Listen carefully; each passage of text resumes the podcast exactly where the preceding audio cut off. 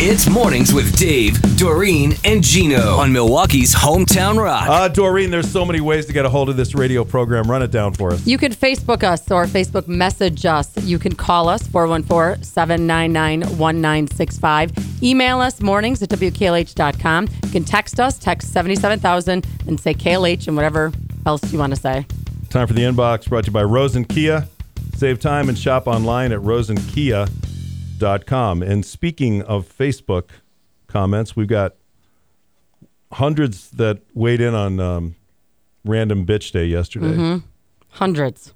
So here's a few, not from Facebook. I'll do these emails. You want to talk about the Facebook entries. Uh, Carol wrote in My random bitch morning shows that bring up topics I want to weigh in on while I'm in the car on my way to work, but I can't respond. By the time I get to work, the topic's changed. Love you guys. You can always respond. That's right. All right. Yeah. Good morning. For me, my random bitch will be people who talk on their phones, talking to someone on a speakerphone. I dealt with this scenario on Sunday at Walgreens. I don't need to know why you're bitching to the person you're talking to about how you had to drop 500 bucks on a, a round trip ticket to Vegas. Maybe shop around for a cheaper rate next time. Well, that came up on the whole dating thing of people who were on their phones during the date. And then there was one that went the opposite way. She asked the guy to look up something on his phone, and he said, I left my phone in the car because I wanted to concentrate on our conversation. And they dated for a year. She loved that. Oh, okay. That meant that was a deal breaker. This is a good one. This is another random bitch that we all need to take to heart. Corey writes in I'm working on the freeway with a 55 mile an hour speed limit, and I have people do 85 miles an hour through my work zone. Hey, we have families we want to get home to. Yep. Yeah. That's from Corey. Some of the ones on Facebook. People who are asleep at green arrows, you know, just don't take that turn. And then get mad if you beep the horn to wake Yeah. them. um, people who text and drive, people who have garages but park on the street because the garage is full of crap. Yeah. I th- thought that was you. Um, the internet's made us dumber.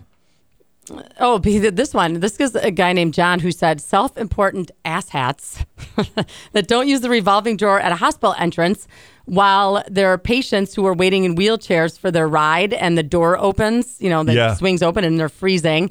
And it's the sign says, in an effort to save energy and for the convenience of our patients, please use the revolving door. You're right, though. That's, but see, that's indicative of the greater problem that people just don't think the rules apply to them. Right. They apply to everybody else. Yep. Not to me, though. Um, this is another Corey who wrote in to say that he heard the duvet cover conversation with Yes. Gino. Oh, yes. Of, of rolling it up like a burrito and not having to crawl in to get it, the corners in. Right. I have a life hack for you. Uh, Gino, turn that duvet cover into shop rags. That'll work. You know, Gino, I just did a duvet cover yesterday and I couldn't remember. It's online if you look it up. I It's- should have because I had Jim crawling in it for me. Yeah, it's just, and it was so easy. It surprised me. no, I swear to God, Jim, Gino said this works. Are you sure? Yeah, just crawl inside there. All right. Uh, we talked about this Reddit thread of deal breakers when you're out on a date. And we got a lot of feedback on that. We've got, um, I went on a date. She was laughing out loud, mouth open, while eating cottage cheese. That was the end of that. You're my dream girl.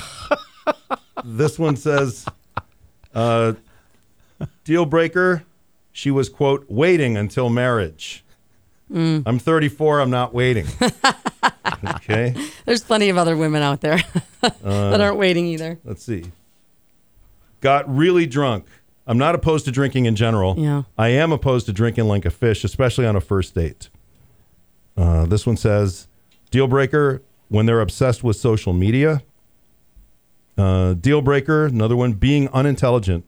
You don't need to be Albert Einstein, but if your knowledge extends only to seventh grade, it's impossible for me to hold a conversation with you. And then she went on to say she, quote, hates books.